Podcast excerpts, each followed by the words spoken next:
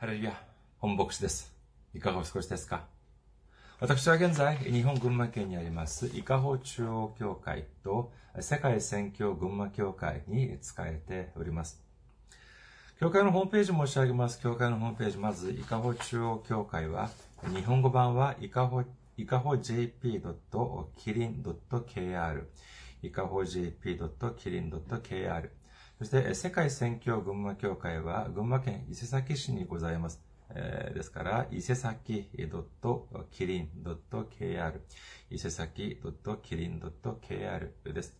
こちらの方に来られますと、教会に関するご案内、そして、日曜礼拝の時のメッセージをお聞きになることができます。なお、日曜礼拝の時のメッセージは動画サイト、YouTube を通して視聴されることもできますし、または、ポッドキャストを通して音声としてお聞きになることもできます。次に、えー宣教会のご案内です。私は今、キリン宣教会、キリストの木、そして隣人の輪、そして、ですから、キリストへの愛、そして隣人への愛を目指そうという意味のキリン宣教会に使えております。キリン宣教会のアドレスは、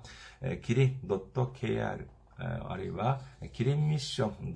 .com に来られますと、えこちらの方に、え来られて、いろいろな資料とかをご覧になることができます。皆さんのお訪訪問をお待ちしております。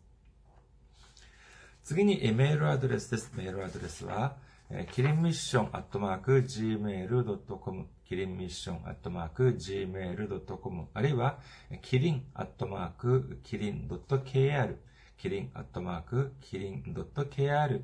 に、えメールをくださっても大丈夫です。こちらの方にメールを送ってくださいますと、私がいつでも直接受け取ることができます。次に、選挙支援としてごあご奉仕してくださる方々のためにご案内いたします。まず、日本にある銀行です。群馬銀行です。群馬銀行、店番号、支店番号は190、口座番号は1992256です。群馬銀行、支店番号、店番号は190、口座番号は1992256です。次に、ゆうちょ銀行のご案内です。えーゆうちょ銀行、記号は10450、番号は356-44801、天番は048です。ゆうちょ銀行、記号は10450、番号は356-44801、そして天番は048となっております。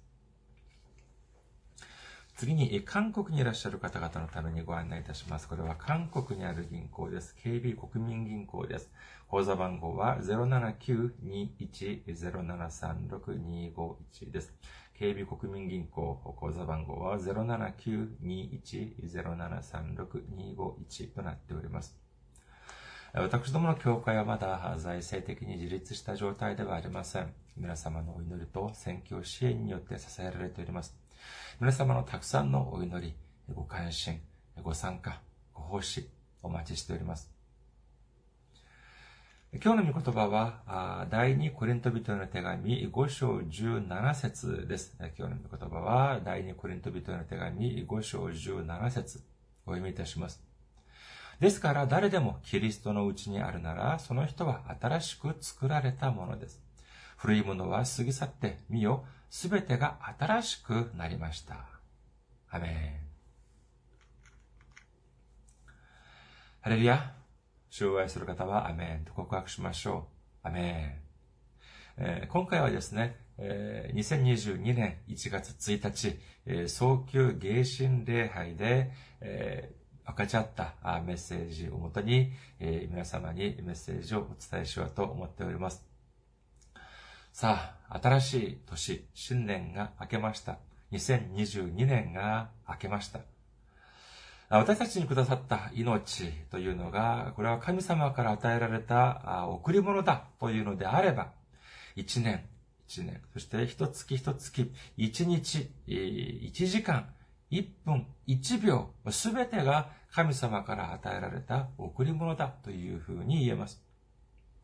それでは、去年2021年も神様から与えられた贈り物であり、そしてこれから新しく始まった2022年も、やはり神様から私たちに与えられた驚くべき喜ばしく、そして驚くべき、えー、感謝に溢れる、そのような贈り物であるというふうに言うことができます。今日もこの時間、神様の完全なる御言葉である聖書が私たちに与えてくれる、その心を悟り、そして今年1年、2022年を素晴らしく送ることができる皆様であらんことをお祈りいたします。新年、えー、第1回目の礼拝の時間を迎えまして、私は皆様と一緒に新しく作られたものになりましょうというテーマで恵みを分かち合いたいと思います。今日の御言葉をもう一度見てみましょうか。第二コリント人の手紙5章17節ですから、誰でもキリストのうちにあるなら、その人は新しく作られたものです。古いものは過ぎ去ってみよ、すべてが新しくなりました。私たちは神様から作られたものであります。それでは、私たちは新しく作られたものでしょうか？あるいは少し古びた作り物、作られたものでしょうか。まあ、人間的に見るとですね、私たちは新しく作られたものとは少し言い難いのではないかと思います。少なくとも、少なくとも生まれて十数年、あるいは数十年も過ぎている状況でですね、今になって新しく作られたものだっていうと、少しちょっと恥ずかしいような 気もしないでは、しないでもありません。しかし今日の御言葉では私たちが新しく作られたものですというふうに書かれております。それでは、その条件とは何かというと、そうです。キリストのうちにあるならというのが条件であります。それでは、じゃあ新しいというのは、じゃあ何でありましょうか？これはまだ人の手垢がついていない、誰も使ったことがないという意味でありましょう。例えばですね、ある車を新しく作りました。それで、その後、じゃあ、ある人が一度でもそれを購入して使いました。すると、その瞬間、これはもう新しいのではなく、中古品になってしまいます。もうその瞬間から古くなり始めるのであります。それではじゃあそれを新車として元に戻すことができるでしょうか？いや、それはもうすでに中古車なんです。いくら部品を取り替えて、いくらタイヤを変えて、ビニールをいくら新しく被せてみたところで、それはあくまで新しく見えるようにしただけであり、本当の新車ではありません。しかし今日の御言葉は何かというと、キリストのうちにあるのであれば、新しく作られたものであるということなのであります。これはじゃあ可能なのでありましょうか？はい、可能です。ルカの福音書18章27節を見てみます。ルカの福音書18章27節イエスは言われた。人にはできないことが神にはできるのです。人間の力では私たち自らを新しく作る、変えることはできません。しかし、神様の力に頼るのであれば、私たちは新しく作られたものとなり得ます。新しく生まれ変わることができるということを信じる皆様であらんことをお祈りいたします。私たちが新しく生まれ変わるためには、まずはその新しいという意味から考えてみる必要があります。この新しいというのはどういう意味でありましょうか？これは、その以前とは全く違うというような意味合いも含まれているのであります。例えば、新しいデザインというのはどういう意味でありましょうか？それは既存にあった、すでにあったものと似ているとか、そういうものではなく、もう完全に違う。言い換えれば、過去の影響力から完全に抜け出したというような意味だと言えます。それでは、私たちはじゃあどういうふうにすれば新しく生まれ変わることができるのでありましょうそれは何より私たちが信じる心と御言葉と、そして行いによって新しく生まれ変わらなければなりません。まず私たちは信じる心が新しくならなければなりません。私たちの今までのその信じる心というのはどうであったでありましょうか？ただ、なんか教会に行かないと、なんか少し気持ちが悪いとか、あるいは献金を捧げないと、なんか罰が当たりそうだと、そういうような習慣に浸ってですね、何の感動もなく、何の喜びもなく、ない、そのような信じる心を持っていたでありましょうか？ヨハネの目視録3章15節から16節を見てみます。ヨハネの目視録3章15節から16節私はあなたの行いを知っている。あなたは冷たくもなく熱くもない。むしろ冷たいか熱いかであってほしい。そのようにあなたは生ぬるく、熱くも冷たくもないので、私は口からあなたを吐き出す。これはもう本当に中途半中途半端な信仰、中途半端な信じる心だというふうに言えます。例えばコーヒーを見てください。これは熱いか、あるいは冷たいコーヒーであれば、これはとても美味しいです。冬場にはですね、あったかいコーヒー一杯。そして夏場には冷たいコーヒー一杯がどれほど寒さと暑さを和らげてくれるでしょうか。私たちの信仰、私たちの信じる心も熱い信仰か、あるいは冷たい信仰がなければなりません。冷たい信仰、冷たい心、信じる心だと言って、これはおかしな言葉ではありません。例えばですね、本当にも熱く信じなければならない時があります。熱い心を持って断食もし、そしてお祈りもする、そのような時があります。しかし一方で、冷静になって自分を振り返ってみる必要があります。主が私に望んでおられることが何なのか。主が私に何をしてほしいのか。何を私がすることを主が望んでおられるのか。このようなことを冷静になって、主と私の間に、を、その主と向き合うということ。それも本当に重要であります。しかし、生ぬるいコーヒーというのは、冬場も夏場も歓迎されません。熱く信じるのでもない。冷静に主と向き合うのでもない。ただ、何、何においても信仰が、信じる心が生ぬるい状態であるのであれば、主は私たちを吐き出してしまうというふうにおっしゃっております。今まで私たちの信仰がそのような生ぬるい信仰であったのであれば、生ぬるい信じる心であったのであれば、私たちは私たちの信じる心を新しくする、新しくしなければなりません。私たちの本当の信じる心、本当の信仰心を回復して、新しい信仰心、新しい信じる心として生まれ変わることができる皆さんであることをお祈りいたします。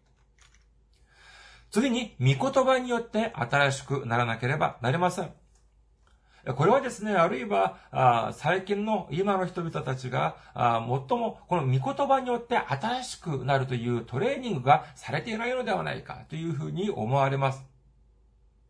先ほど申し上げましたように、この冷たい信じる心、冷たい信仰心の中の、この中心がですね、まさしくこの御言葉によって新しくなるというふうに言えます。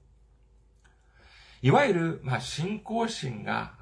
熱い。そういう人は、うん、日本はどうでしょうかね。韓国で見てみると、まあ、お祈りをたくさんする。まあ、そういう人が、いわゆる、まあ、信仰心が熱い、そういう人だというふうに、まあ、言えますが、しかし、こういう方を見ていますとですね、意外と弱い部分があるのであります。それが何かというと、まさしく聖書の御言葉なのであります。断食もたくさんする。そしてお祈りもたくさんします。しかし、問題は、この聖書に関する知識が浅いという点です。いや、本人はそういうふうに思わない場合もあります。本人は自分は聖書に関する知識がたくさんあると思い込んでいます。しかし、一つ一つ見てみると、その自分の思っていた聖書に対する知識というのは、その間、教会に通っていながら、その牧先生から聞いたメッセージの、そのメッセージの内容とか、あるいは、その集会、特別集会の時に、その講師の方がおっしゃってくださったその言葉を覚えている場合がほとんどであるのであります。まあ、この世の中にはですね、素晴らしい牧師先生もたくさんおられます。しかし、私の経験におらに、経験からに照らし合わせてみますとですね、ある方はですね、この聖書を間違って解釈するとか、あるいは、ひどい場合はですね、聖書にない御言葉にもかかわらず、まるで聖書にあるように、書かれてあるようにおっしゃる、そのようなことも私は聞いたことがあります。そして、あまあ、またはですね、自分がお祈りの中であるお告げを受けた、啓示を受けたと言いながらですね、聖書にも出ていない言葉をその本に書いて、そしてこれを信じなさいというような場合も少なからず見たことがあります。しかしこれはとても危険であります。皆さん考えてみてください。例えばですね、裁判で検事がこのように言ったとしましょう。えー、この裁判長、この人を見てください。本当に悪い人間です。もう、顔形から、人相からも悪いように見えませんか？犯人はこの人が明らかです。えー、この人に、えー、罰を与えてください。まあ、実際には、このような、あこのような言うか、検事はおられないと思い思いますけれども、例えば、え検事がですね、このように主張したのであれば、じゃあ裁判長はこの検事の言葉を聞いて、有罪判決を下すでしょうか？いいえ、そうではありません。その理由は何かというと、それはまさしく法律を引用しなかったからなのであります。被告人は何々法何条何項を違反しました。そして、証拠と証人はこれこれいます。こういうふうに主張をしなければならないにもかかわらず、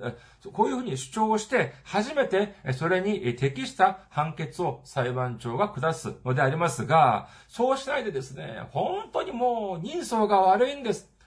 本当にもう、こう常識的に考えてみてください。こんな悪い奴がどこにいるでしょうかこのような主張をいくらしたところで自分が望む判決を取れることのようなことはないのであります。いくら教会に長く通って、そしてお祈りをたくさんして、そして威厳も唱えることができる。そして40日断食も何度もした。こういう方、韓国に結構おられます。で、でも、だからとしても、だからといっても、その人の言葉が聖書より上に行くことはないではありませんか。第二ティモテの手紙3章15節の中盤、聖書はあなたに知恵を与えて、キリストイエスに対する信仰による救いを受けさせることができます。いくら素晴らしい牧師先生のメッセージであれ、いくら有名な進学書籍であれ、結局は聖書の参考資料に過ぎないのであります。中心は、最も大事なのは、私たちが持っている聖書であります。聖書の御言葉なのであります。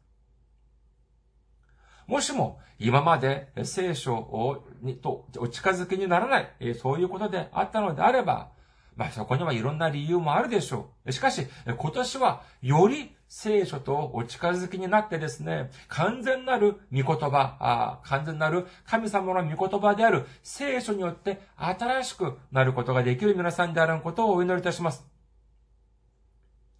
次に3番目は、行いによって新しくならなければなりません。いくら熱い信仰心を持っていたとしても、そしていくら聖書に関する深い知識があったとしても、いざ見てみると行いがない。言葉だけは巧みであっても指一つ動かそうとしない。このような信仰というのは何の意味があるでしょうか？ヤコブの手紙2章15節から17節。兄弟か姉妹に着るものがなく、毎日の食べ物にもこと書いているような時に、あなた方のうちの誰かがその人たちに、安心して生きなさい、温まりなさい、満腹になるまで食べなさい、と言っても、体に必要なものを与えなければ何の役に立つでしょう。同じように信仰も行いが伴わないなら、それだけでは死んだものです。たくさんの人々は教会に通って、そして献金や十一献金を捧げて、そして食事をするときにお祈りをする。まあ、それくらいだったら、まあ、無難な信仰生活ではないかというふうに考えやすいかもしれません。しかし、それだけでは足りないのであります。信仰は熱い信じる心を持つ、こもも持ったり、そして、え、冷静な知識を持つ聖書の御言葉だけで、え、成し遂げられるのではなく、聖書の御言葉に立った、あの聖書の御言葉に則っった行いがあって、初めて全てが完全に成し遂げられるということを信じる皆様であらんことをお祈りいたします。最後に、信じる心と御言葉と行いの関係について申し上げます。マタイの福音書12章33節木を良いとし、その実も良いとするか、木を悪いとし、その実も悪いとするか、どちらかです。木の良し悪しはその実によってわかります。意外とたくさんの方はですね、この実というのをですね、この行いとして考えるような傾向があるのではないかというふうに思われます。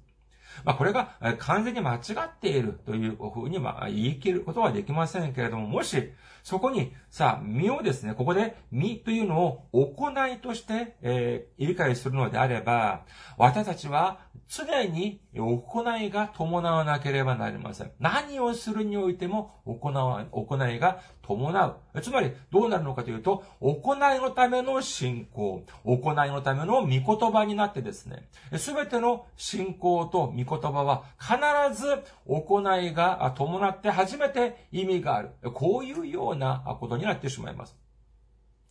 もしこういう風になってしまうとですね、これは問題が発生します。問題が生まれます。いわゆるこれは成果主義になってしまうのであります。ですから、ああ、私はあれをやった。私たちの教会はこれをやった。というふうにですね、自慢だけをして、そしてそれがまるで、その信じる心や御言葉に従順するように、ひけらかすのであれば、それは正しい信仰というふうにはできないのではないかというふうに思われます。私たちの体を見てみますと、たくさんの血管があります。そしてその血管を見てみると、血液が流れています。私たちの血管の中を見てみると、その血液がどれくらいのスピードで流れているかというと、だいたい時速200キロ以上だっていうふうに言うから、とても驚きであります。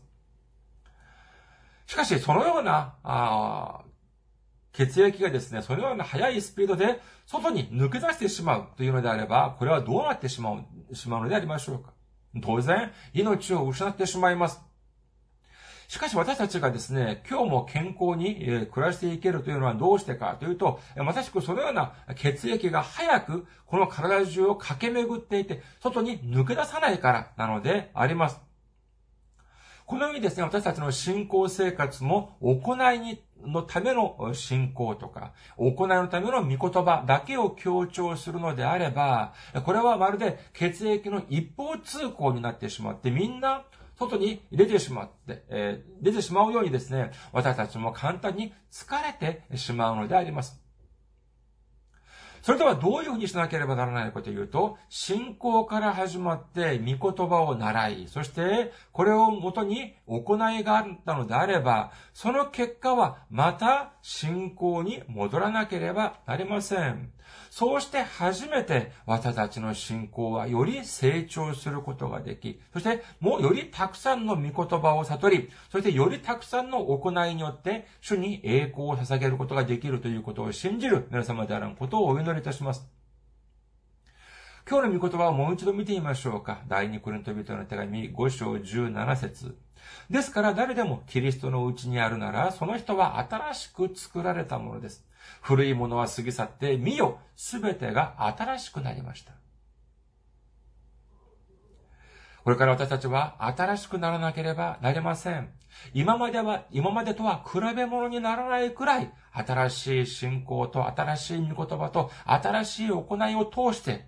え主から、えそれこそ今までとは比較にならないくらい、新しい祝福、驚くべき祝福を溢れんばかり受ける新年2022年になられることをお祈りいたします。